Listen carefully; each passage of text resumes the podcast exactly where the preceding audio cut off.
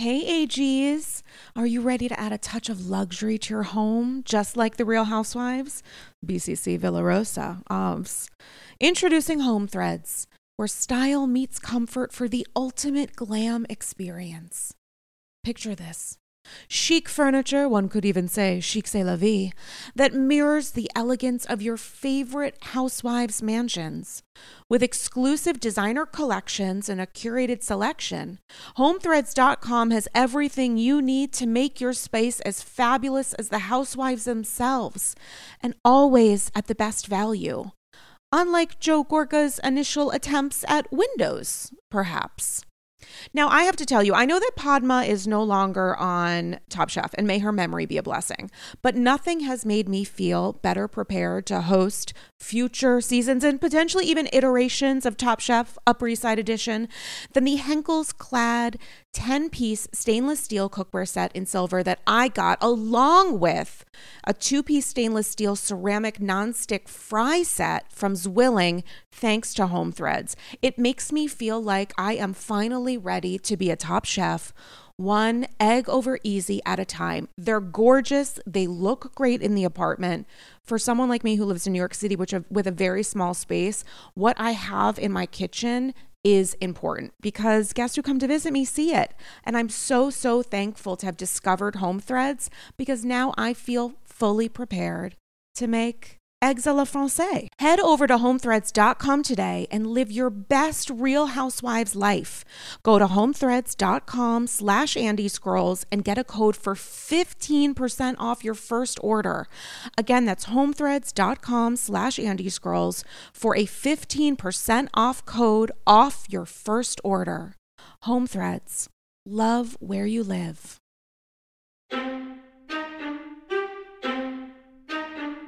You may give 100%, but I show it. You can run, but you can't hide from my deep dives. oh, you guys, I love a rhyme. Nothing makes me feel better when I'm having a case of the Mondays, and so is most of the Bravo community uh, today. Than hearing a little bit of a rhyme. You guys, it's Andy's Girls. It's episode 141, and I'm so excited to have a new guest to the People's People's Couch whose Instagram account I just die for. It is equal parts interesting, funny, fact based, and we'll get into some fact based information hopefully soon enough. Hmm.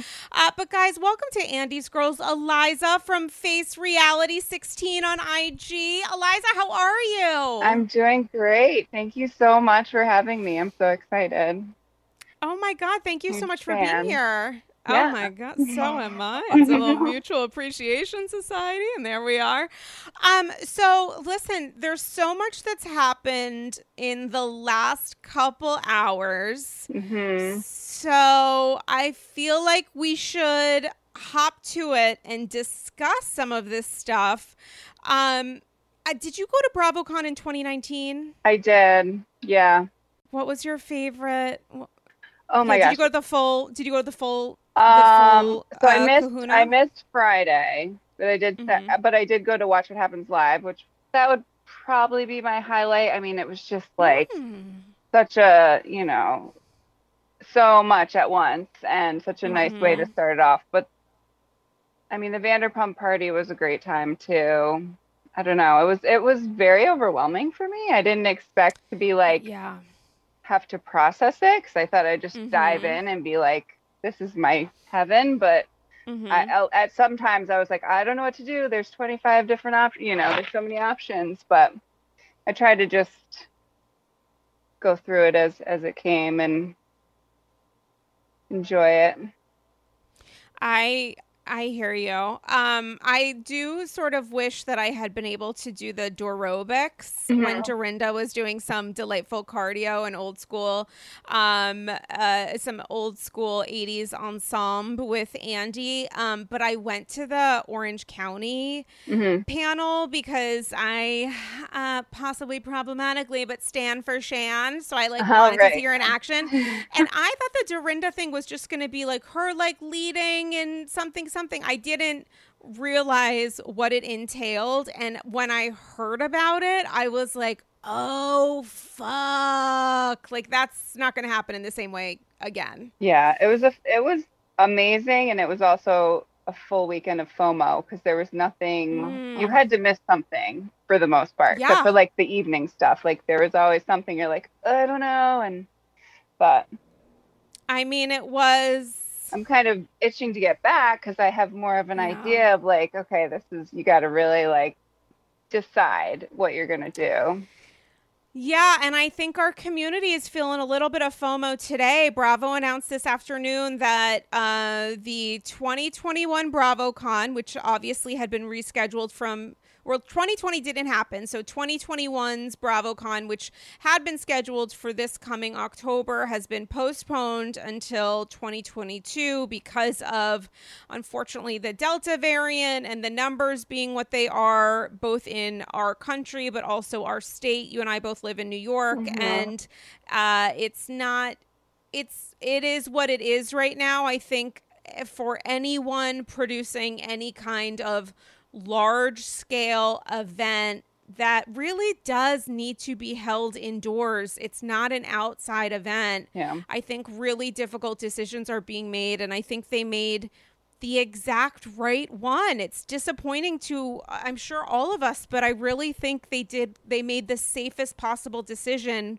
for an event of that size with thousands and thousands and thousands of attendees. Yeah. I mean, I, I think about if I had to decide if I was going or not, that would have been harder because, you know, mm-hmm. being like, do I want to go? Especially, yeah, I mean, who knows? October, we don't, it could be totally right better, but there's even a month from now, we're still like, well, I don't know what's going to happen. So it's kind of nice to have the decision made for us, but it just mm-hmm. sucks that it's the way things are right now. I completely agree. I am very happy that I didn't have to be in the position to make one. And we're saying this as two people who live in this state. Mm-hmm. You know, BravoCon is obviously scheduled for New York City. And it's like, I can't imagine. I'm sure there are a lot of people that bought, you know, even though tickets hadn't gone on sale, people were buying flights, I'm sure, mm-hmm. and hotels. Hopefully, all of that is refundable. Yeah. Um, and obviously, that's a chance that you're taking regardless if you haven't been able to buy a ticket to an event yet. But people wanted to stay on top of this, and understandably so. And so I just, you know, hope that anyone who made any kind of travel arrangement um, is able to uh you know reschedule hopefully yeah. for next year I it's know. unfortunate It yeah. is what it is yeah it's sad it's a sad moment um and in some other scheduling related news the joke in the bravo world was that I mean, not really a joke, but kind of amazing, was that BravoCon was going to be held over two days in October. And then the Monday immediately following was the scheduled start date of Jen Shah's trial, which isn't funny, but that timing is oh. hilarious. yeah. And now that's possibly being rescheduled. Yeah, I saw that. Maybe December or something, pushed back.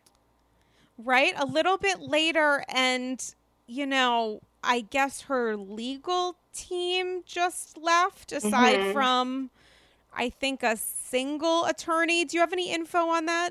So, from my, I mean, it really probably happened three hours ago or so that the yeah. news dropped. But from my understanding, was her like big time lawyers dropped her, mm-hmm. and she's left with just like the smaller time attorneys, whatever. And I guess in the position she's in, that's very, very bad news for her because not only that, but her assistant is most likely going to flip and give all the information that he has on her to um, the prosecutors to lower his sentence and will most likely make hers worse.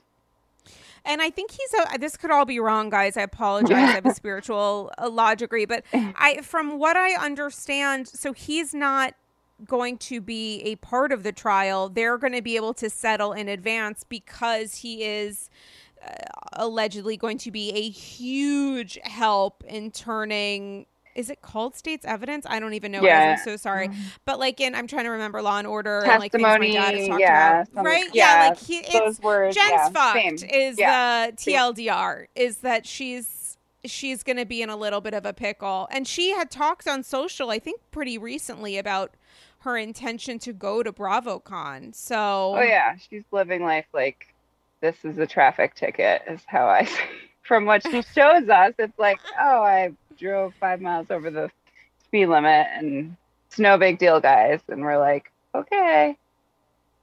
Yeah, it's it feels a little bit sometimes like Beverly Hills, which is obviously a prestige show, is also a little bit of a test case for the women in Salt Lake City because, yeah. you know, the cast gets to see how we, the community, viewers at large, um, react to someone giving someone grace, someone yeah. needing more information, someone asking for asking questions, and obviously it's a much different situation, but how do you resolve seemingly unresolvable, you know, questions that maybe only one person will ever really know? Yeah, it's uh I mean it's amazing on the side of entertainment. I have to like just shut off that side of my brain that wants to like figure everything out on the on the you know the side that's like i just want to be entertained i cannot get enough of it and and i feel like we're just on the cusp of like the jen shah like we've had so much erika stuff lately mm-hmm. and jen shah stuff's kind of like trickling in and we're not forgetting about it but that show is about to get into gear and that's mm-hmm. going to be the next focus of all of us who can't help but read into everything and wonder, okay, what does this mean? And when look at the timelines and look at this and that, and um, it's it's very I, I don't know. I learned more about law from between Britney, Jen Shah, and mm. Erika Girardi, like that I ever expected to learn. Not that I'm an expert, but I'm getting there. How, what would your elevator pitch be of your Instagram page? Like at its heart, what what is most interesting to you? What do you what are you fascinated by? What do you like to talk about online and on social most especially? I mean, so Bravo is definitely where it started, but it's it's a lot of just like entertainment news. What's what's in the forefront of entertainment news? So I don't like I don't follow a ton of it, but like Britney, Bennifer slash Benjamin. Mm. um, just like Benjamin. and especially especially nostalgia because that was the stuff that was like big when I first started going online and looking at entertainment sites and also just like tabloids. I I grew up my my mom was a three time a week tabloid purchaser, so I was always oh. you know looking through the People magazine or the and so it feels like this is kind of an extension of that. I've created my own version of all those things i think. Um, but but I bravo just that. gives us everything. When did your bravo journey begin? What show ha- got you hooked? I uh, i feel like i always watched new york being in new york and um and i i remember you know one season would end and i sometimes i'd be like I'm not gonna watch this one. I, I'm not. I don't care. I don't know these people. I'm. I don't care about these people. And then slowly but surely, it'd be like, you know, it. They they learn how to get get get you in. Like they time it just right. So, oh, if you like this show, here's this one. And um, as far as my page started, oh, let's see my Instagram started three years ago, but maybe two, one or two years earlier, um, they used to have those social edition shows. I don't know if, if you remember, like before the sh- the new episode aired, they'd do a social edition and they would show tweets and things from fans about the yes. show. So I'd watch that and I'm like, I want to sit, you know, I'd have all these comments that I would think of, and I'm like, I'm never gonna get picked for this unless I make up a Twitter. So I started with Twitter and then it turned into Instagram because I started making more like meme and video type things.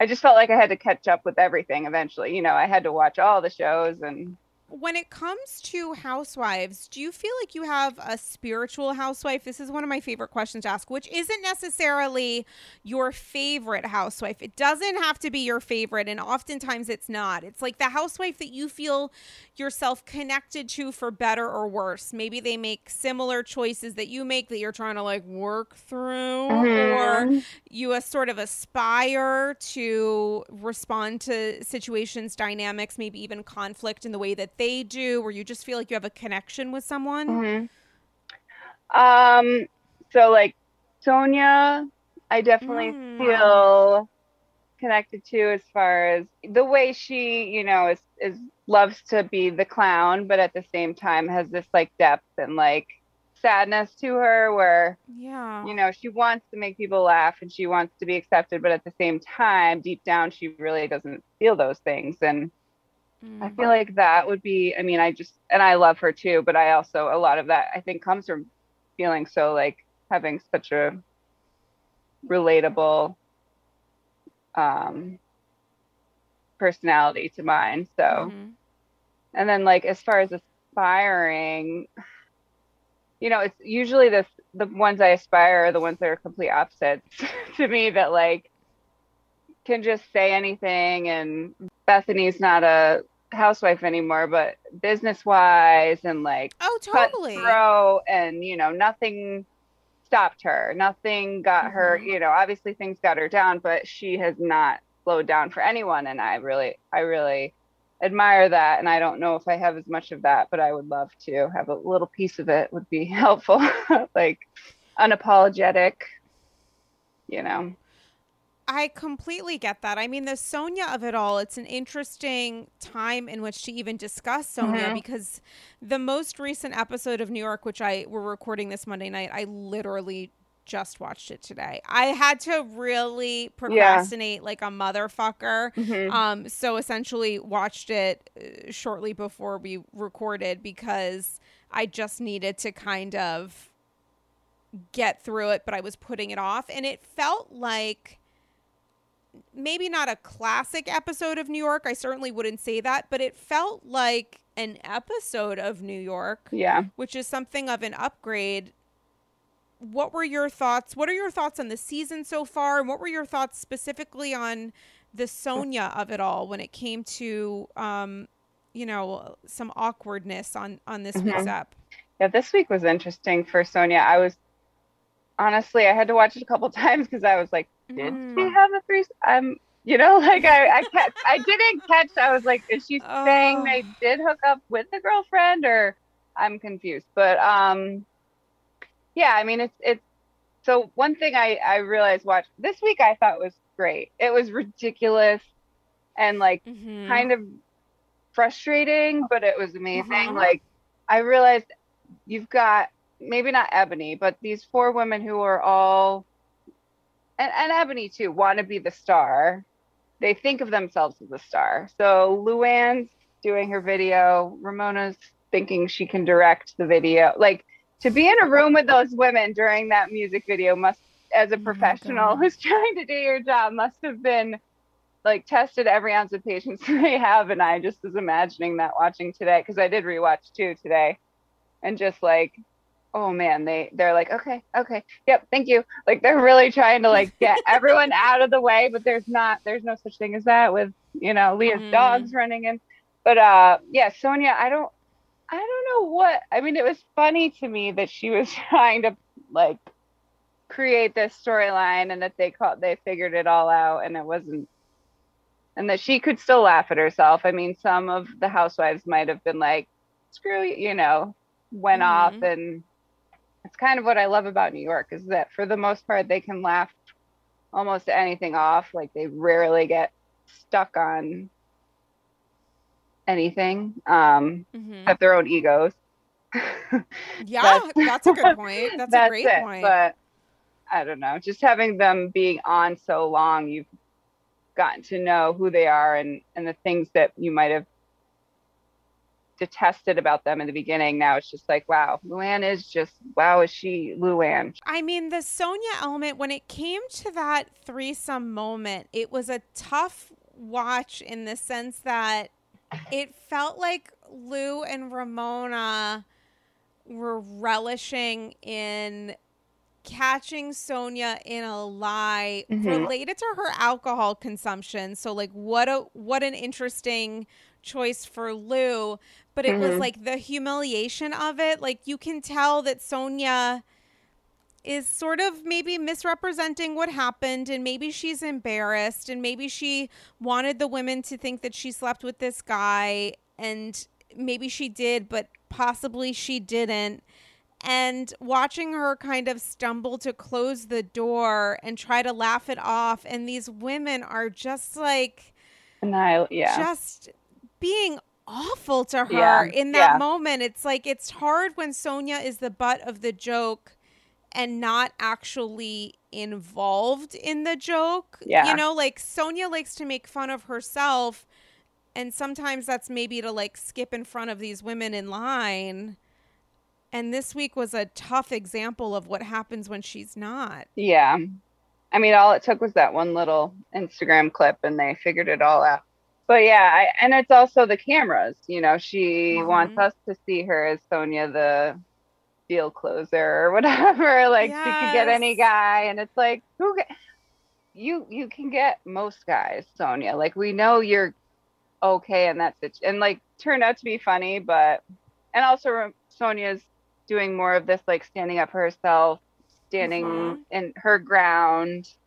So maybe in the past she would have laughed it off and said no, nothing happened, but she's trying to really come off as like stronger and create her own narrative, I guess, and it mm-hmm. kind of got screwed up because she got caught in a lie. Totally. And I feel like the reverse happened in her business meeting where her partner, who we've been watching for so many years, and then the other person who's there, I don't remember either of their name. I just, their faces are going to be seeped in my memory because it just once again felt like a really, uh, another awkward moment where Sonja partners with these people who are not ideal. Don't have her best interest, yeah and they just keep telling her she's going to be Martha Stewart. But like, based on what does that even mean? I know we heard that on Potomac. We heard it on New York, and it's like, what what does that mean? Does that just mean rich? Does that mean successful? Are you working with people who you think have have any of these people actually worked for Martha Stewart, or are we just looking at her as the celebrity win?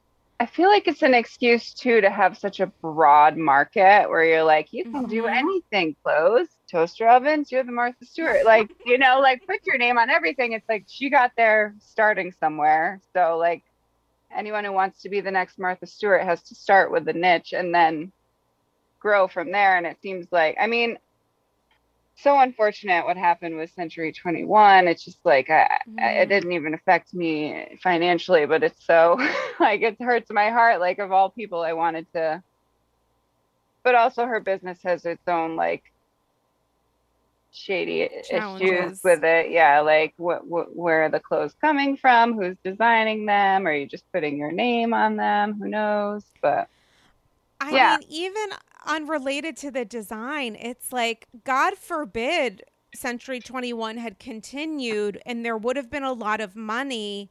It appears unlikely that she would have gotten a lot of that. If they're right. saying that, for example, um, you know, she should have made eighty thousand dollars, but lawyers took sixty. And apologies if I have that those numbers yeah, wrong. That's but what they said that's an indicator that something is very, very wrong in uh, how they're paying out a consultants, lawyer something else. It just like they're it, taking it advantage yeah. of her name and her yeah like oh well totally. we need this and we need that and no one's really overseeing do we really do they really need all those things and yeah Completely. And I think it's unfortunate that, you know, we're watching this dynamic play out where sonja will partner with anyone who tells her maybe the most positive thing that she would want to hear. And then, mm-hmm. of course, she gets frustrated when it's like, yeah, these people who maybe couldn't deliver still aren't delivering. And yet, and I don't know the, the terms of her deal with them, but I don't understand why you would want to continue a partnership with someone who is so seemingly disinterested, terrified, uncomfortable, whatever about showing you the books. Yeah. I mean, if it's under her name, I don't think that's a big deal. No. Or at the very least, you know, have, yeah, I mean, Ramona, I don't know if Ramona's the best choice, but have someone close to her, you know, I, how is it that she doesn't have access? That just doesn't make sense to me.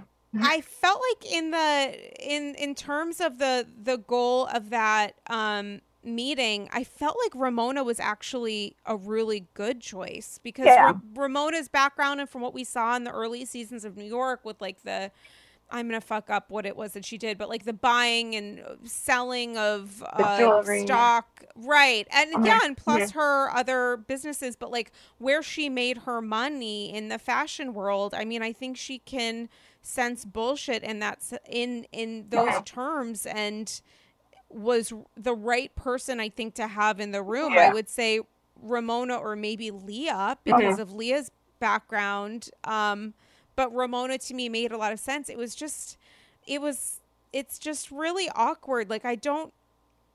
It's an unfortunate thing because I think so many of us do want Sonja to be successful, but she just may not be the kind of business person that we want her to be. I mean, that's ultimately how she wound up in this financial mishigas mm-hmm. to begin with, the John Travolta deal, because she wanted to be a movie producer and she mm-hmm. just ended up being a really bad deal. And maybe our expectations for her are not in line with what she wants, you know? And that is another layer of her that I really relate to, where you want mm. to do mm. what you think everyone wants you to do instead of what mm-hmm. you really want to do, and like clothes or even the cabaret, which I would love to see, but at the same time, are you doing this because you want to do it or because and who knows if it what the validity of that is but mm-hmm. is she doing cabaret just to compete with lou and like you know like how it's another example of you know what do you really want to do and mm-hmm. whether it's the most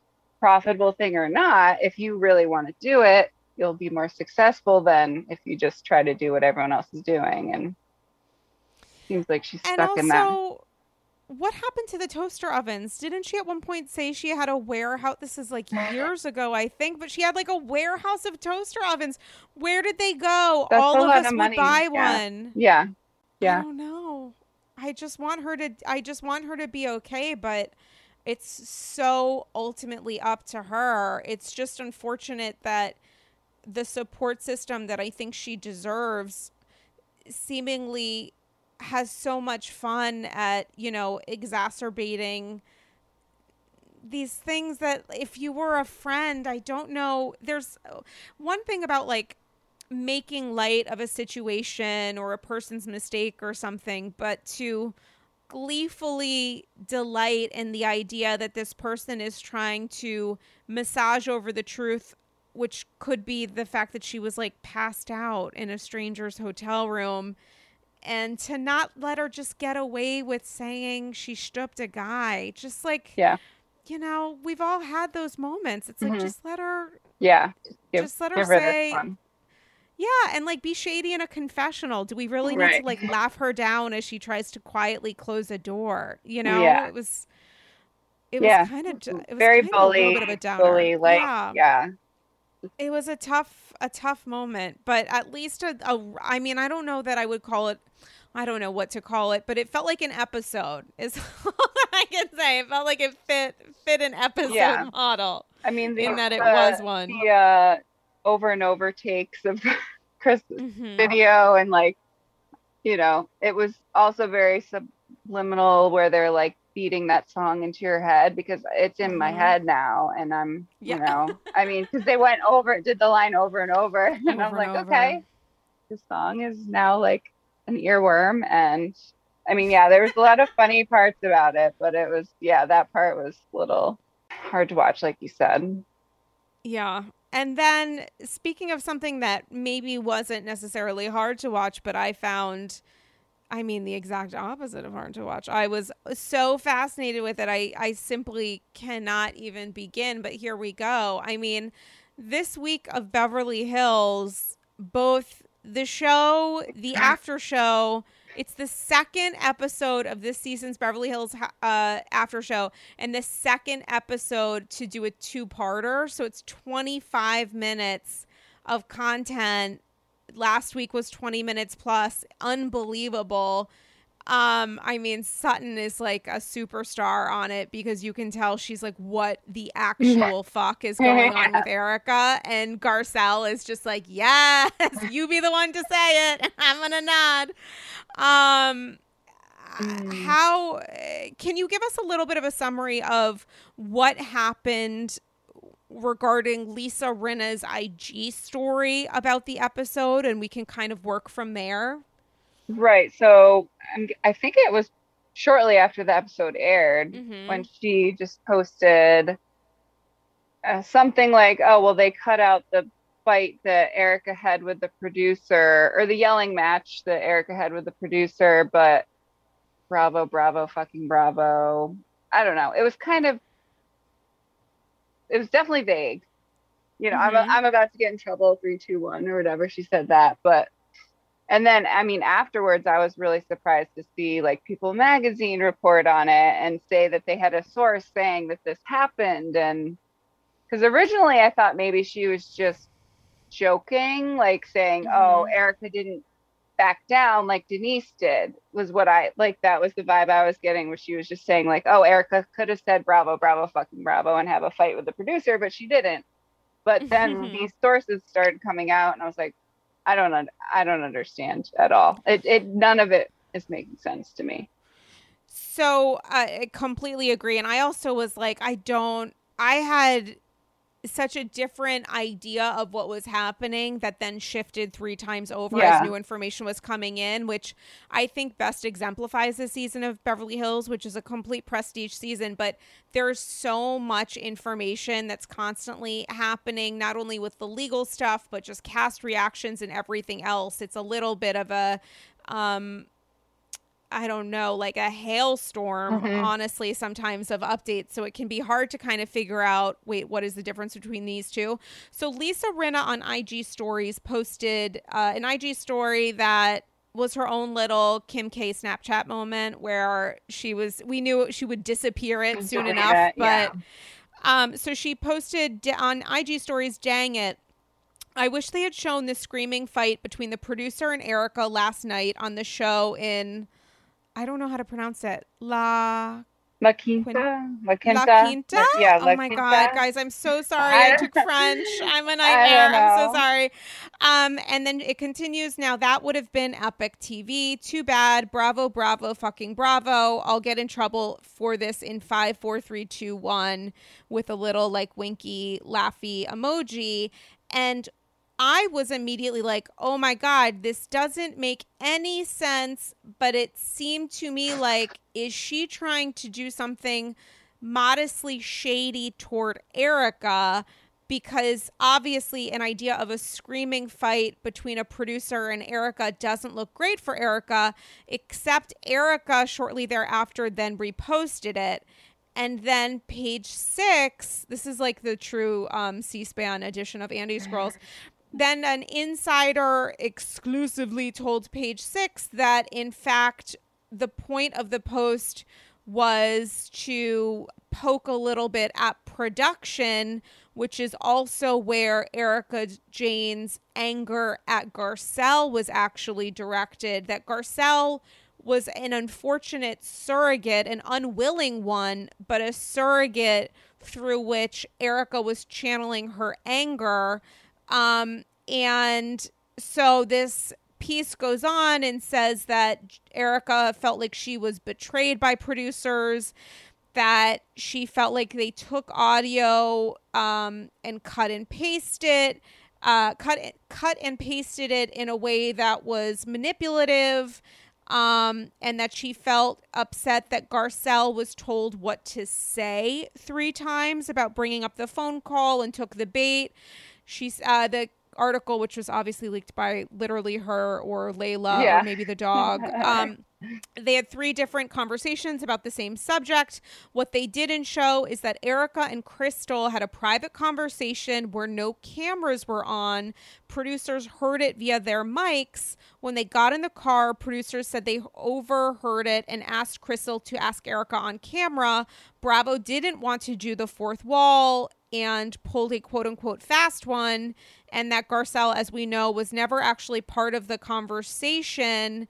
And that's why footage of the women walking was shown with the voiceover. Uh, and then someone else close to production, probably someone inside of production, said that Erika's reaction to Garcelle was genuine. Anyway, it's incredibly confusing about which audio was manipul was taken and was it was the audio of them walking back to the car real and then it was just so happened that they didn't use the audio of Erika saying don't tell anybody about this and Garcelle wasn't there. It's uh, yeah. it's all a mess. Um my question to you is why do you think Erika aside from the betrayal reacted to this being brought up in her circle of friends in the way that she did so confusing to me why yeah. she would if if the fact that Tom calls her every day, which is really sad, um, is such a, you know, deep dark secret, why is she telling to Crystal, who she just met recently, versus Kyle and Lisa and Dorit? Or has she told them and they understand not to say that or talk about it? But Crystal and Garcelle are more likely to be like, well, so wait, you do talk to him. You know what I mean? Like it almost seems the way Lisa was sitting there with her head down next mm-hmm. to her didn't seem like this was new information to Lisa. It seemed like she's known this and there was an agreement not to talk about it. Kyle seemed more surprised that it was being brought up than that it was a fact to me. I don't know. That would be my only explanation. Um, because they're so close, it doesn't make sense that they wouldn't know. It wasn't that it wasn't that they found out. It was that the cameras were getting all these like all these times that she's saying it in different ways. But I think she's mad because it's easier to get caught in a lie when you're getting asked the same question three times in a row.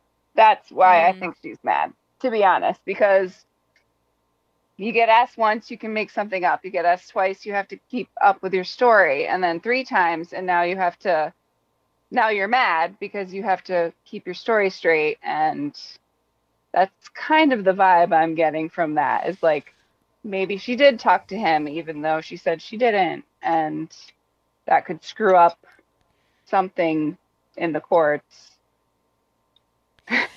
I just went all over the place.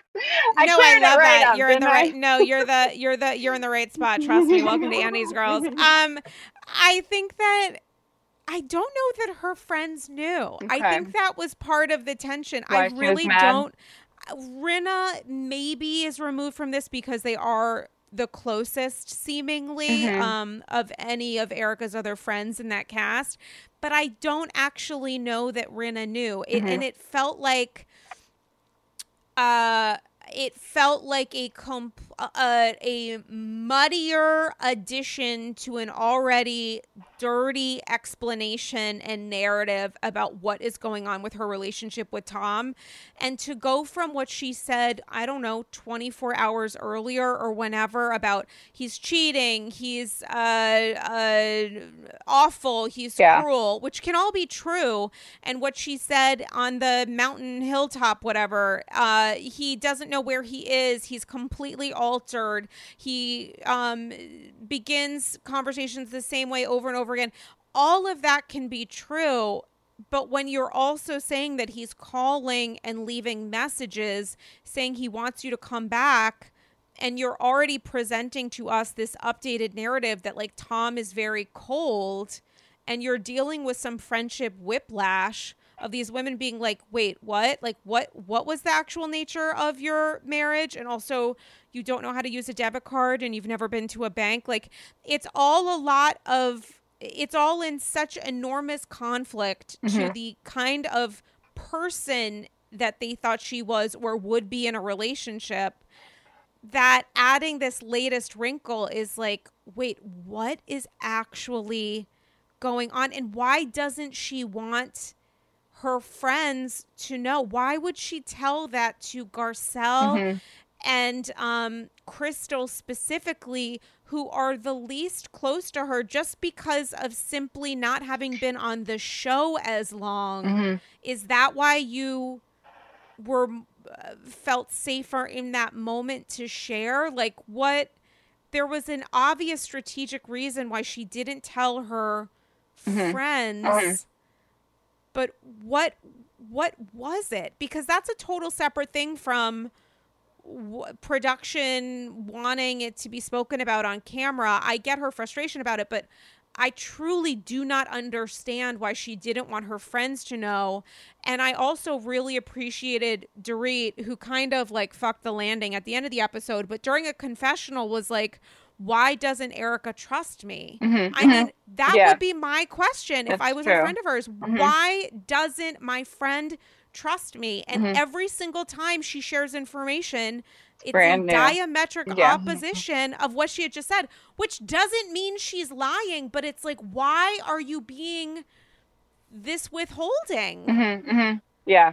Uh, but really, Hills is so frustrating because it's a it's taken this long it's taken this level of uh, scandal to finally mm-hmm. be talked about. There's been so many scandals that have never been talked about on this show, mm-hmm. but this one cannot be avoided for obvious reasons. I mean, if if they avoided it, it would be done. It's too massive, mm-hmm. but it's a massive, massive scandal. I mean, and so for example, for Dorit to say, you know, instead of why didn't you tell us that he calls you? She says to Garcelle, why would you bring that up? You know, it's like, what, what, why are we going in this direction? I don't know if that's mm-hmm. just her like trying to help that, that's friend. just with her, but I mean, it's mm-hmm. also like, is that just her angle on the show is to like mm-hmm. question, you know, the low hanging fruit is erika obviously. There's so much going on. So go for the less low hanging fruit and say,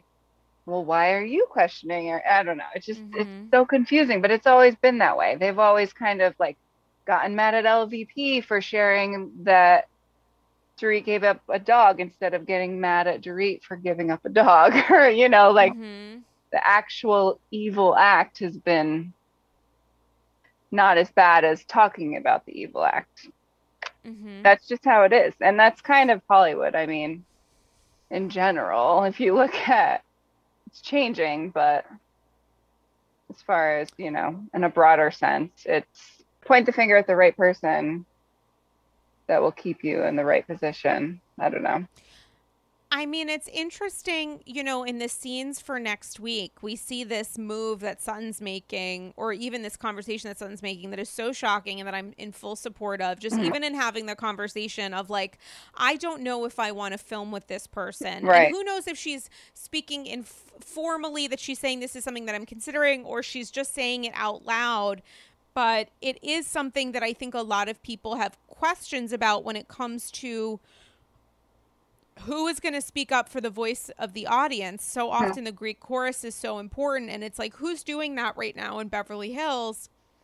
I think people are doing aspects of it, but I don't know that there's one voice that's speaking on behalf of the audience. And I think the person who's going to do it best when it comes to really trying to rebut some of what we're hearing a little bit about the Eric of it all is Sutton. Uh-huh. And I think that that's a really important role that will come at great cost to her mm-hmm. when Erika finds out. But in the meantime, it's like, well, at least we have somebody who's pushing back on this because mm-hmm. there's so much, there's so many questions about the life that we thought we understood for so many years mm-hmm. being based on fraud, that it was a lie. Even the idea, uh, and there might be good reason for this, but even the idea of how she discussed her relationship, it doesn't mean that it just sounds like a very tough, difficult relationship. And when it comes to trying to figure out why she's not talking about the fact that he calls her, I don't know how much of her explosion is being mad at production, which I agree with, and also just mad that she constantly has to clean up, whether it's after her husband or after her own narrative about her husband, which mm-hmm. doesn't mean mm-hmm. that she was lying, but I she is withholding. You know, mm-hmm. like at mm-hmm. best she's withholding. And it would be helpful to see some people who thought they were good friends with her, like a little bit more of the Dorit confessional. And obviously, we're going to get more of this Sutton rebuttal of like the it's actually not okay what's happening right now and the level of involvement of just even being witness to this and not being able to push back is just not enough. Mm-hmm. Right. And also hearing, also wanting to understand and hearing a story that never adds up. I mean, how do you, mm-hmm. what story do you believe if there's more than one that aren't the same? It's just, I can I feel like that's really what Sutton's doing is just kind of adding up the contradictions and being like, well, you said this and then you said this, and so which one is it? Um, and from some of the previews, you can see Erika getting pretty angry pretty quickly. I mean, obviously they're previews, we don't know, but usually that's a sign that someone would rather not answer to you know their own contradictions and just want you they just want you to just gloss over it and get over it and not not ask questions um, and speaking of, I do have a question for you about the Erika of it all. But first, I do want to give a little bit of a shout out to the sponsor of this Ooh. week's episode. Ooh, uh, the new podcast, Jeff Lewis Has Issues. Did you watch Flipping Out, by the way? Um, I've watched some of it. Yeah, I, I don't. I think I watched up the most recent, more recent episodes prestige. It's mm-hmm. prestige. Yeah. It's oh, like yeah. very, very, very good escapist mm-hmm, mm-hmm. Uh, TV. Highly recommend. And uh, as some of us may know, Jeff Lewis from the hit Bravo series Flipping Out in his Sirius XM radio show Jeff Lewis Live, Jeff is now bringing all of us a brand new podcast we think you'll love called Jeff Lewis Has Issues. Sidebar, I am so excited about this because – I don't know why in my head I feel it somehow connected with a top tier prestige season of Shaw's so far, but mm. it feels like Shaw's is having like a little bit of a throwback, like classic season, and it makes me yearn a little bit for some of the classic Bravo shows that are outside of the Housewives mm-hmm. world. And I yeah. put Jeff Lewis into that bucket. So mm-hmm. I'm so excited about, right? I'm so excited about his new pod, whether it's drama with family and friends to parenting or relationships. There's no denying Jeff Lewis has issues. Jeff is joined each week by friends, experts, and celebs from Tamra Judge and Jackie Schimmel to Judge Lauren Lake. Patti Stanger, and others as they take a no holds barred deep dive into every detail of Jeff's life come for the laughs and leave feeling so much better about your own life. Thank you so much for that, Jeff. Check out Jeff Lewis has issues. You can subscribe now on Stitcher, Pandora, Apple Podcasts, or wherever you listen to your favorite podcast. Like, you know, uh, the one you're listening to now.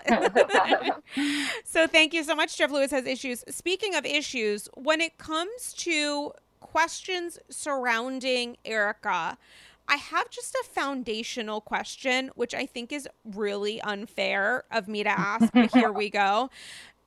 Noting that, right, noting that this is happening on reality TV and the women on Beverly Hills are archetypes, especially. How do we feel about the ways that Erika lashes out at friends when she is like at the brink, if not beyond. We saw it with Eileen. We're seeing it with Garcelle. We're gonna see it with Sutton. Mm-hmm. I'm sure it happened another time, and I can't think of it right now. I guess Dorit, Dorit PK, but I feel like yeah. that was kind of like deserved. Mm-hmm, mm-hmm. Um, hashtag Pantygate. But how would you how do you feel about the ways that Erika expresses anger which is typically aimed directly at someone as a little bit of a missile? Mm. I mean, now that we know what we know as far as what she's talking about and what do we know is true, we don't, but mm. we can kind of assume that her marriage was basically loveless. I mean, mm. maybe there was some love early on, but it became very and and her job was to create an illusion that it was amazing and everything was perfect. Mm. And that's a lot of pressure on someone. So I can see how you know, she kind of carries it all until she can't. And then something just knocks her off her feet. And her response is, I like to call it the wounded animal response, where, you know, someone mm. might be just trying to help you, but you're a wounded person and you just kind of, you know, out of defense, mm-hmm. think that mm-hmm. you need to defend yourself when really you don't. And this person's maybe not trying to help you, but just trying like Eileen, that was completely there was no malintent there and she just became this, you know, she had she just lost it and you just it feels like someone who holds it together so long for so many, you know, for so many different things and then it gets too heavy eventually and she drops it and comes out as anger, but she's not anger at you know it's it's misdirected anger. Of course, it's you know mm-hmm. not at her. Seems like it was probably more directed towards the fact that she has to put on this facade. Yeah, I think that's a really good point. I think the wounded animal analogy is really smart. I mean, there's like a viciousness that can come out of her, but it's coming from a place of like anxiety, pain. yeah, laced with yeah, with pain. And obviously, it doesn't make it okay, mm-hmm, but mm-hmm. It is a little bit of an explainer into how she's processing this stuff. It's like she's waiting to be attacked. Mm. So she wants to be the first and loudest to attack back. The problem, though, is that she's either aiming incorrectly or she's not she's incapable of processing what's actually happening because mm-hmm. the level of defensiveness is so high and that leads to these moments i mean like i don't know how i would react and obviously I haven't been in the exact environment as this one, not only having it being filmed for reality TV, but just the stakes being astronomically mm-hmm. high in erika's position and in her life right now. But I I think Garcelle handled it in a way that was so much more graceful. Obviously, feeling a lot of hurt and I'm sure I would feel betrayed if I was Garcelle and somebody was coming out coming at me like that mm-hmm, mm-hmm. when you had the opposite intention, but I don't know if I was in her shoes, I would not have I would I don't know that I would have taken it the way that she was able to it shows a level of just absolute maturity that sh- that Garcelle has that I maybe don't um and by maybe I mean almost definitely yeah. of like I would probably I would, you know, if Erika was barking at me, I would bark back. You know, like right. I don't know, I, and who knows what I would do in that situation. But, and I mean that in the not ideal, most not ideal way possible. but I don't want anyone speaking to me in right. the tone that she did, and I don't know. My personality type is typically uh, to take it and de-escalate, but I don't know with erika I I just don't know how I would have responded. Currently, you know, I on my page I've been collecting all sorts of ammo, so I feel like if she mm. had come at mm. me like that, it would be hard not to be like, you know, well, what about X, Y, and Z? If it was a close friend, I, not that Garcelle and her are close, but they're closer than, mm-hmm. you know, mm-hmm. I, I understand why she got upset. I might have with a close friend been really quick to just say sorry and back down. So Garcelle really just really did a great job at the middle ground of not reacting but also not backing down. And and she didn't she didn't just grovel and apologize and say oh i you know because she knew from what it looked like that she didn't do anything wrong. And i don't think she did anything wrong. Um, from what we saw, they're trying to make it sound like producers were, uh, you know, that she did do something wrong, but it, it seemed like she was very confident that all she was doing was saying something about, you know, a personal thing that she shared that she thought her close friends would like to hear as well and chime in, and that was it. Yeah, and if my friend was telling me a month ago or whenever it was that my husband never cheated and never would and was right. saying it so directly and so explicitly. And now a month later it's like well of course he was cheating. Of course. Why would you think anything else? And maybe he even had a family in this house that I didn't know existed. And it's like I would just honestly feel such whiplash. And then to have that person lash out at me, and it's like, sweetie, of the two of us, also noting the chaos you've brought into this season because of this situation, regardless of your involvement in it. Like, I get why you're lashing out, but also, my God, take a single second and breathe. Right. And Garcelle absolutely could have brought up a whole bunch of things. Mm-hmm. I don't, they're all showing so much self control, and it's confusing to me because I'm like, you know, bring up this and bring up that. But I guess it's kind of a fine line because they don't want her to just stop filming and pull, you know, they they yeah, need her so there. So it's like mm-hmm. maybe they've been instructed to be a certain level of direct without pushing it to the point of she's done and and then we don't get anything. So I mean, I also just think there's so much shock too. Right. This is right. like your friend, and friendship is obviously defi- mm-hmm. uh, defined in a variety of different ways. Uh, obviously, it's going to be a different kind of definition when you're filming on a reality TV mm-hmm. show, which is yeah. both personal and professional, and all mm-hmm. about the mirage. And um, I think that they're doing their best to try to protect her and try to figure out a way to navigate it because it's just all so negative. Like mm-hmm. If your franchise is all about diamonds and rose and what's lurking underneath and you have this shitstorm that's like blowing up your season, I'm sure you want to protect and defend your friend and also figure out a way to navigate this mm-hmm. because it's tricky territory to try to understand on the best of our days or mm-hmm. at least mine mm-hmm. and throw a camera crew in there and it's like okay so now i have to try to figure out how to react to this in front of hundreds of thousands if not millions of people when it comes to you know who's mm-hmm. reading coverage about it mm-hmm. it's a lot i mean there's pressure i see it online there's pressure and criticism on all of them at all times and some of that is deserved and some of it's coming from an understanding plate it's coming out of frustration and anger on behalf of the actual and by actual I mean like the burn victims, mm-hmm. people whose mm-hmm. families have mm-hmm. died, the people whose lives have been upended and ruined to pay for who knows a Cartier ring. I yeah. mean, it's it's a difficult navigation, but also this is it's a show about Erika's life, you know, several others, but Erica as well. It's tough. Yeah. It's so tricky. Mm-hmm. Right. And and I think back to what Dorit said, like as a friend, it would be really hard to swallow knowing that you have been close with someone for however many years and now you're just learning a lot of things that you never knew about them.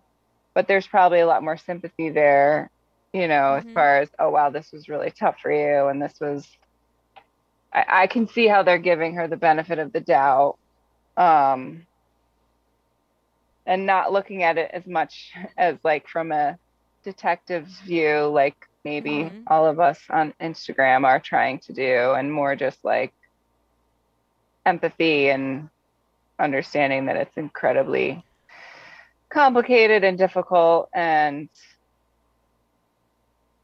yeah hope i mean i'm sure they're all hoping that she was not complicit and that she because then that means they're friends with someone who would do all those things. So it's that side of it too.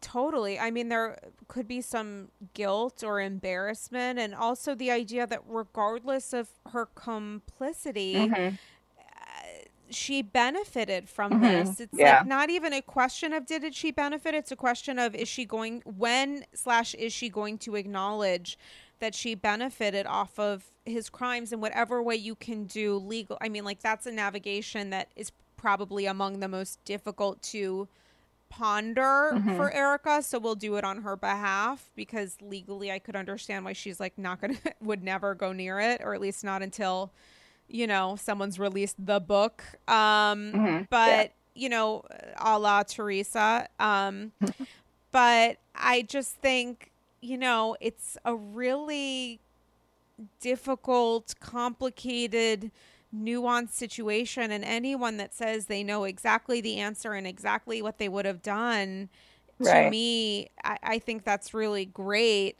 And i think you know let's see how that works out when you go on a reality tv show. I think that that's so i think this is it's difficult enough to film this kind of show. It's like with these dynamics I don't it's choose your own adventure to hell mm-hmm. a little bit with this because yeah. there's no way to win when it comes mm-hmm. to her contemporaries, let alone for herself. I'm mm-hmm. less concerned with Erika winning mm-hmm. um, mm-hmm. than just trying to understand a little bit more, eh, which is why I really appreciated that Dorit confessional because I was mm-hmm. like, it's so reminiscent of the moment with uh, during Puppygate. Sorry, guys, trigger warning, Puppygate, but during the Puppygate reunion when Teddi's saying some shit or whatever, and you know, Dorit's response is something along the lines of like, it's not that you didn't want to embarrass me, you just didn't want to be the only one to embarrass me.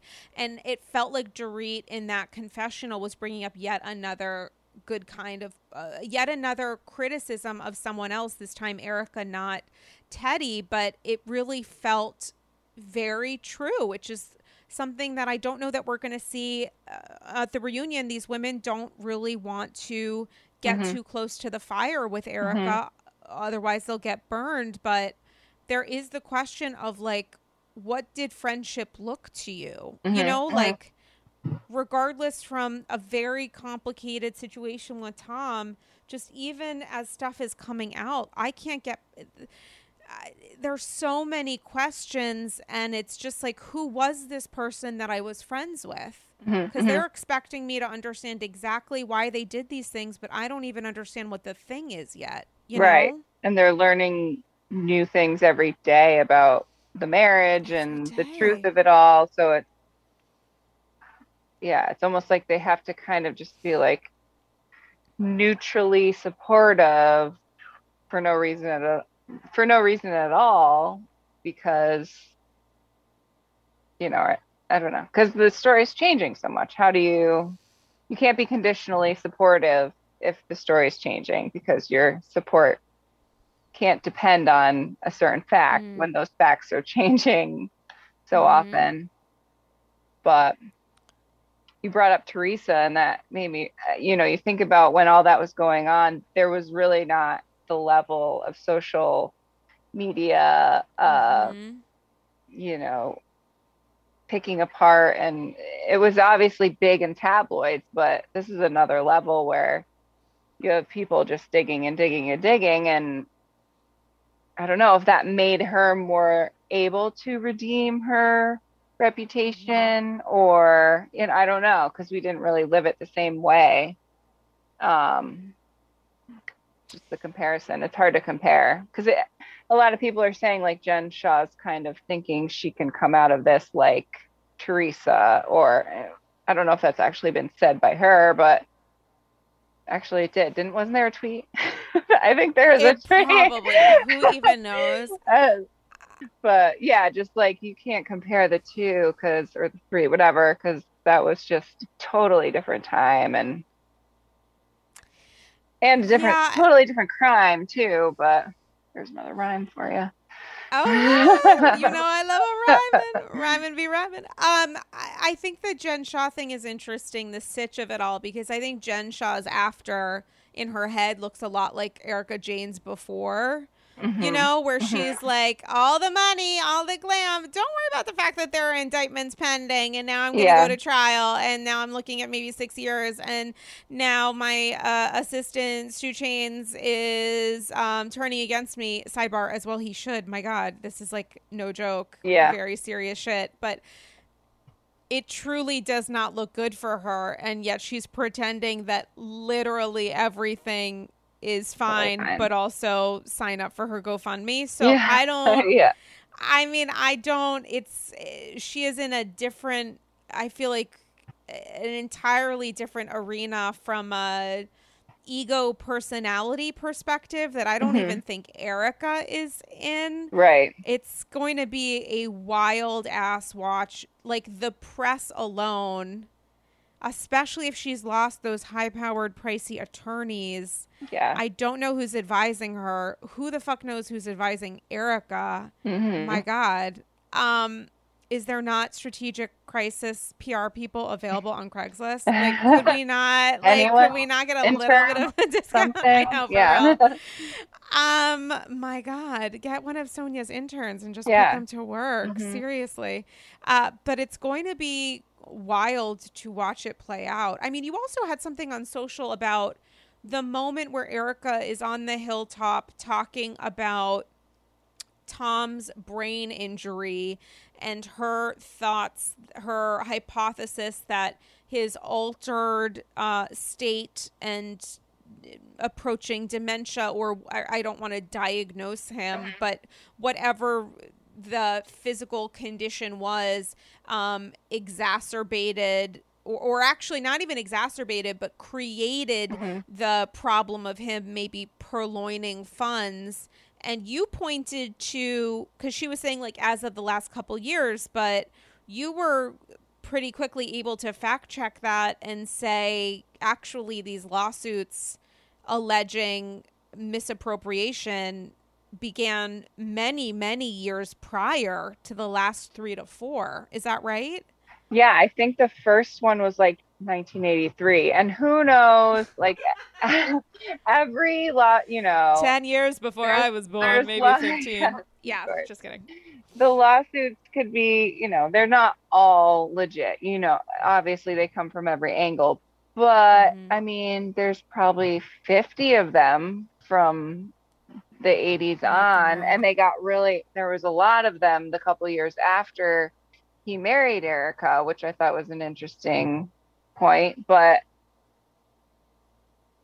and the whole fact that he's been wining and dining the people in the bar and mm. you know throwing huge parties for them and and they've admitted that everything was handled incorrectly which is probably a, you know a gross understatement but yeah just knowing like okay so even though he got away with, you know, even though he came out on top of these lawsuits, was that legitimate or was that because he had connections that, I mean, it's pretty clear that he had connections all the way to the top.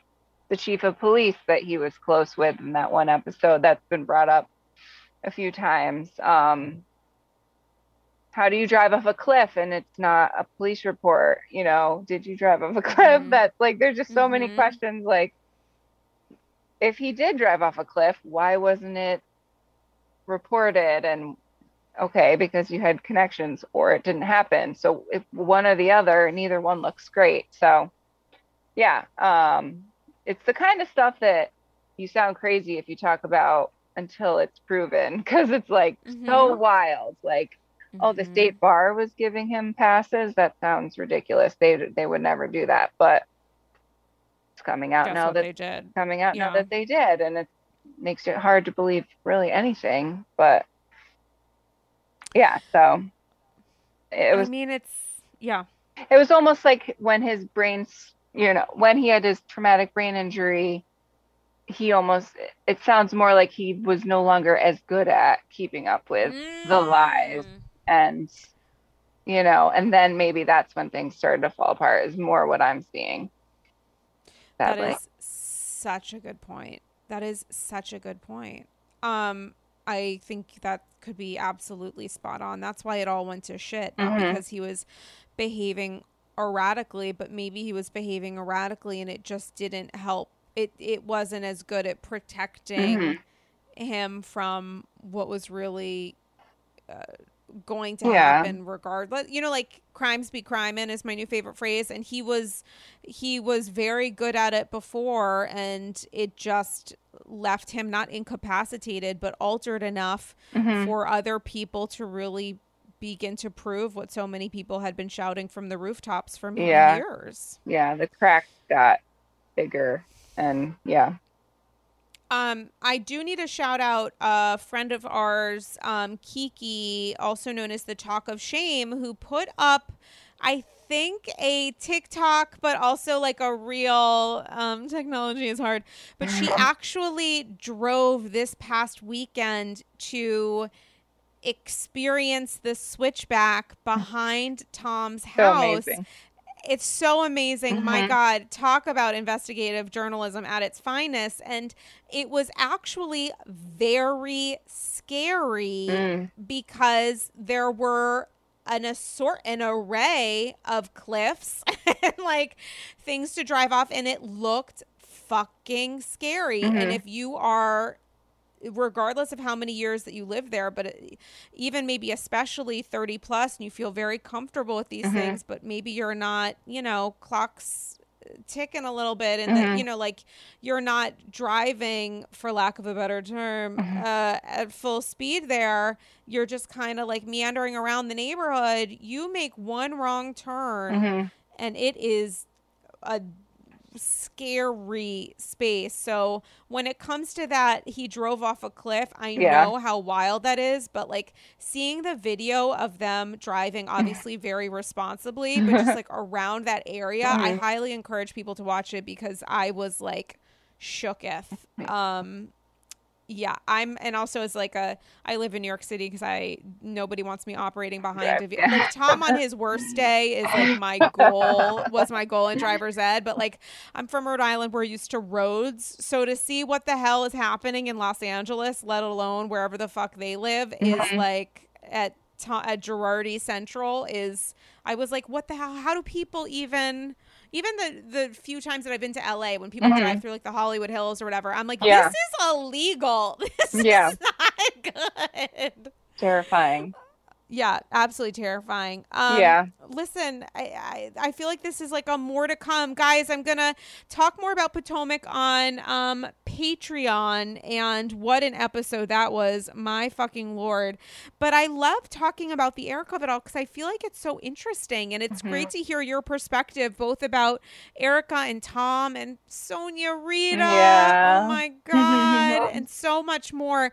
Can you tell the people how to follow you on? Social and what they can look forward to, some upcoming yada yada? Sure. Um, I'm on Instagram as Space Reality 16 and also on Twitter as Space Reality 16. Um, and yeah, I mainly just make memes about housewife situations and relatable content. And I'll do a deep dive every now and then. Also, Free Britney, of course, mm, all the way. Hashtag Free Britney. Yeah, Free Britney. So yeah, that's me in a nutshell. Love that. And guys, while you're on social following Face Reality 16, give me a little follow at Dame mm-hmm. Galley. Let me know yeah. your thoughts and feels Send me your satchels. Um, Patreon.com, the number one best way to support the pod with exclusive bonus episodes, invites to special events, and more. You can find that at patreon.com slash Andy's Girls. And let me know your thoughts and feels about the upcoming episodes of New York Beverly Hills and your thoughts on Potomac before I record the next AG. You guys know I love some satchels of gold and I love to hear from you. And Eliza, thank you so much for coming on AG your first time. How do yes. feel? Oh, that was awesome. Thank you so much. I love the psychological breakdown of housewives. That's my favorite. Amen. The examination of it all. Guys, um, I hope you are staying safe and staying sane, getting vaccinated if you can, so that we can have BravoCon 2022. Please. And we will talk to you soon. Bye bye.